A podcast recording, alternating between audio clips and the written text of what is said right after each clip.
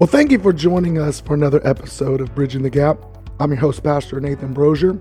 If you will share this broadcast on your social media platforms to get this message delivered to the masses, truly I would greatly appreciate that.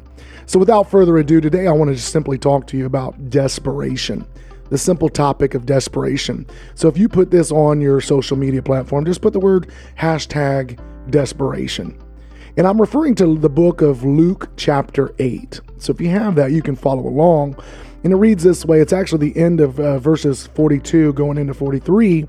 As Jesus went with him, very familiar text, he was surrounded by the crowds. A woman in the crowd had suffered for 12 years with constant bleeding, and she could find no cure, the Bible says.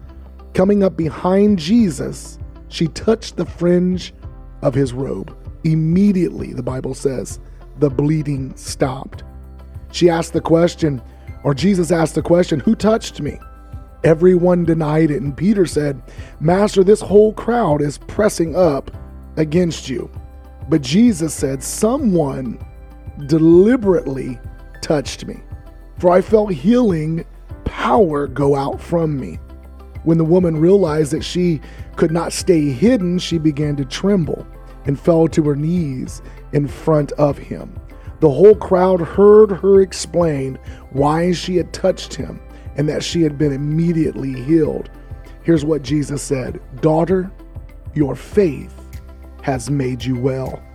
Go in peace. So, today I just simply want to talk to you about the topic of desperation. We've all been in positions in our life where we've been desperate for something. If you've ever played an, uh, an athletic game or a sport of some sort, you're so thirsty at times, you're desperate to get to the fountain. You don't care if you're drinking out of a hose. Yeah, I, back in the day, we would play outside and we would drink out of a hose. Yes, it would taste like rubber. We didn't know if spiders were in that thing, but we were so desperate to get a drink of that water that we didn't care where we were getting that source of water from. And so we've all been desperate to an extent. Um, we're desperate for you fill in the blank. And so desperation is a real thing. We, we think about desperation in itself. Look at the very word. It means a state of despair, typically one which results in rash or extreme behavior. Let me read that one more time. Desperation in its uh, in its definition is a state of despair. So you're in a place, you're in a state of mind, typically one which results in rash, I like this part though, or extreme behavior. Extreme behavior. So that tells me that you're going to do something when you're in a place of desperation, you're going to do something that is even outside the norm outside of what you've always seen people do. Or maybe you've always done your own self. Like you're used to this, and this is typically something that you would do. But when you're in a place of desperation, you step out of a place of what you're used to do or a place of normality, and you go into a place of extreme behavior. Now, we've done some things because if, if anybody, I'm, I'm going to speak to the fathers here because I can only relate with fathers. I'm a father, a father of two kids.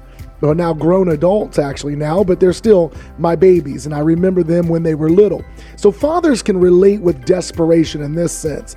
We always have the fears that go through our mind if somebody comes and grabs my child. Now, you not you may not be the biggest guy, you may not be the strongest uh, human being, you may never have been in a fight in your life, but if somebody comes up and grabs your daughter or grabs your baby boy, the first instinct of you is what? You become desperate. You you go you begin to act in an extreme behavior. As a father, I would always make comments, please God, don't ever let anybody or let me catch somebody doing something to my daughter because I know I will go into a place of extreme behavior. I would probably react in a place of desperation. I've never been, I'm never going to tell you that I'm a great fighter, uh, but I promise you, if you touch one of my little ones, you will see a side of me that you've never seen before. So many of us fathers that are listening right now, we can relate with that touch my baby, and you'll see an extreme behavior situation on mine. It's a place of desperation. So we think about from this text, here's this woman that was diagnosed by doctors. I like what Luke said, and I'm reading from Luke because Luke was a physician, so he understood from the standpoint of a doctor's point of view.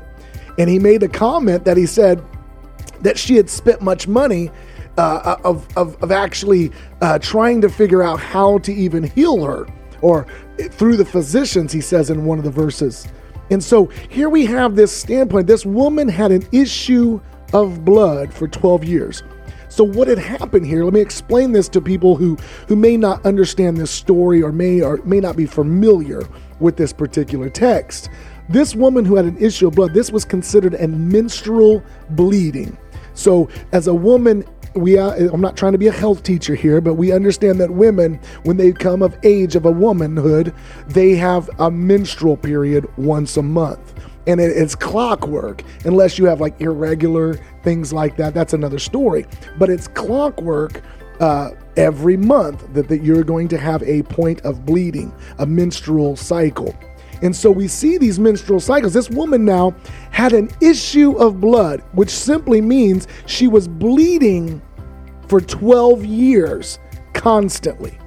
Now look at Leviticus chapter 15 and 25 it says shows us that that one who has a flow of blood through their menstrual period or outside disease whatever they were considered number 1 ceremonial unclean the bible says in leviticus.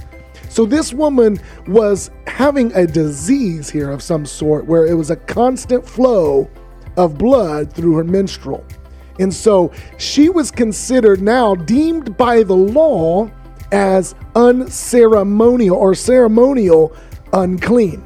Now let that sink in. She couldn't get married because the law says that you couldn't marry this person because they were unclean. Number two, she was unclean in general. When a woman was on their period or during their menstrual cycle, they had to let people know they couldn't be with their husband, their husband couldn't be with them. They had to present themselves as unclean.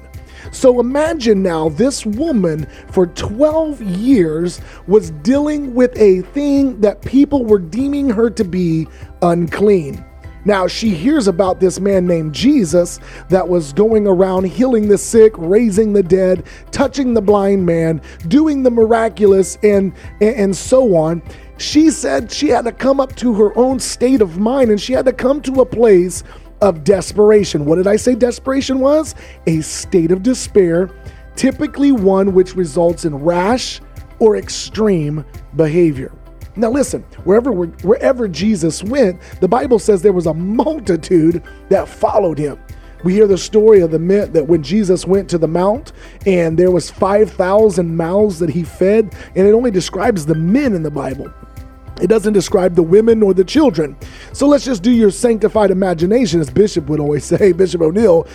There was a minimum, probably around eight to 12,000 people that were all around about Jesus at this time.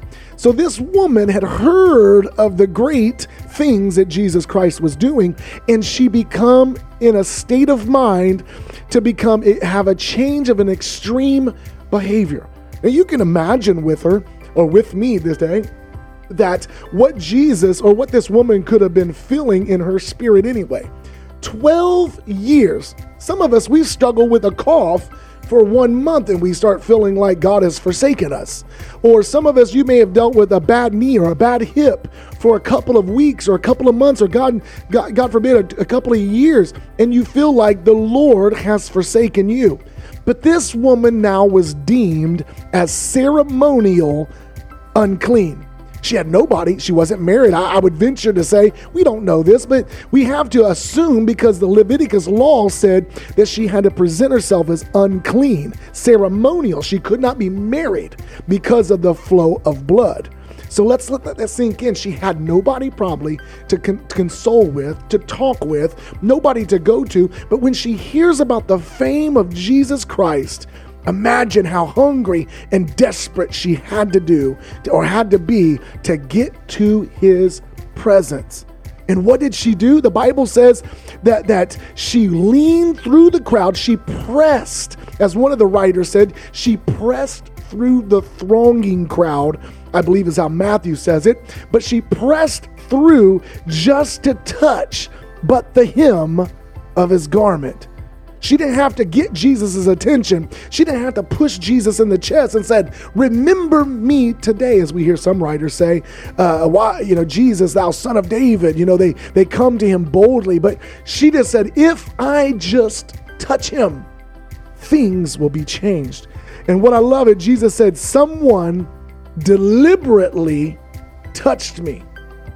How did Jesus know? Because he said, "I felt healing power." Go out from me. Let me tell you something. I don't know where you're at in your life today. I don't know where you're at right now, even in your walk. But I'm telling you right now, whatever you need from God right now, you need to be like this woman with the issue of blood. This is amazing. We only know this woman by her disease or her ailment. We don't even have a name for her. We don't know this is uh, Judy from uh, from wherever, from Bethlehem, or this is Judy from Nazareth, or Judy from Jerusalem. We just know that this woman is di- defined by her issue. You've been defined by your issue. You may be watching this from wherever across this continent, in this world, even. You may be asking yourself, I've been defined by something that either my parents have told me, I've been defined by something that the doctors have said I am, I've been defined by something that I don't even believe is true. But, but it's been spoken over to me that it may have, it might be true. Let me, I'm speaking to you right now. Are you desperate for God in your life? Then I want you to be as the woman with the issue of blood. And I want you just to reach out. There's an old song that says, and I don't know who the writer is, but it says, just reach out and touch the Lord as he goes by. It's an old hymn, an old song. And he, the Bible says, that, or that song goes on and says, You'll find that he's not too busy to hear your heart's cry. He's passing by this moment all your needs he will supply. All you got to do is just reach out and touch the Lord as he goes by. I, I found out in my 46 years of living that Jesus is not hard to find. We always make it seem like, Jesus, where are you? Because when we're in our valley at times in our life, we feel like God is so far from us, but He's right there waiting for us to reach out to Him. We, we wonder why God isn't listening. God's listening, but are you are you listening to what He's commanding to you to do? Or, or, or, or, maybe we can even go so further to say, maybe God's already spoken something to you and you've just been in disobedience. I'm here to tell you right now just reach out, like the woman with the issue of blood. If you're broken and physically, if you're broken mentally, if you're broken emotionally, all you got to do is reach out right now and touch the Lord as the woman with the issue of blood that you won't be defined like her. You won't be defined by the by the uh, uh, the iniquity that you struggle with. You won't be defined by the ailment that you struggle with but you'll be defined by the woman who reached out by faith. God's here today and you may be watching this in your or listening to this in your car. You may be on a treadmill right now or elliptical or lifting weights. I'm here to speak a word of hope to you right now. Reach out to jesus so I want to pray for you as I close this episode that I want you to understand and I want to come against whatever infirmity is on your body or whatever ailment that you're struggling with. Maybe it's emotional, but maybe it's physical as well as this woman has struggled with. Today, I just want to speak this word and release it in your spirit. You need to become desperate for God. So let's pray, Father, in Jesus' name. God, I speak to those that are listening right now. I speak to that man, that woman, that child that is struggling, that's been identified by their weakest moment, that's been identified by their insecurities, that's been identified by even their ailment. God, I speak right now to their situation, Lord. Set them free. Let them know that, God, you are the answer. You are the waymaker. You can move obstacles in their life right now. So, Father, we pray, Lord, as the woman with the issue of blood, God, I pray that we begin to become so desperate, so hungry for a move of God that we will make we will make these these rash uh, em- we will make these rash or extreme behavior changes that we've got to do what we've got to do to get into your presence. So Father, I pray, raise up a hunger. You said in your you said in your word, they that ho- or who they that hunger and thirst after righteousness, they shall what? They shall be filled. So Father, I pray there be a thirsting and a hunger for more of you. That they way that way they can see the hand of God move in their life. God, raise up some men and women of God who are willing to not accept status quo, mediocrity, or this is how it's always been, but allow them to rise up to see who you've called them to be. In Jesus' name I pray. In Jesus' name. Amen. Well, I hope you uh, I hope you enjoyed this week's episode. I just want to leave this in your spirit. How desperate are you for God? Again, I hope you join us next week on Bridging the Gap with Pastor Nathan Brozier. I'll see you then. God bless you.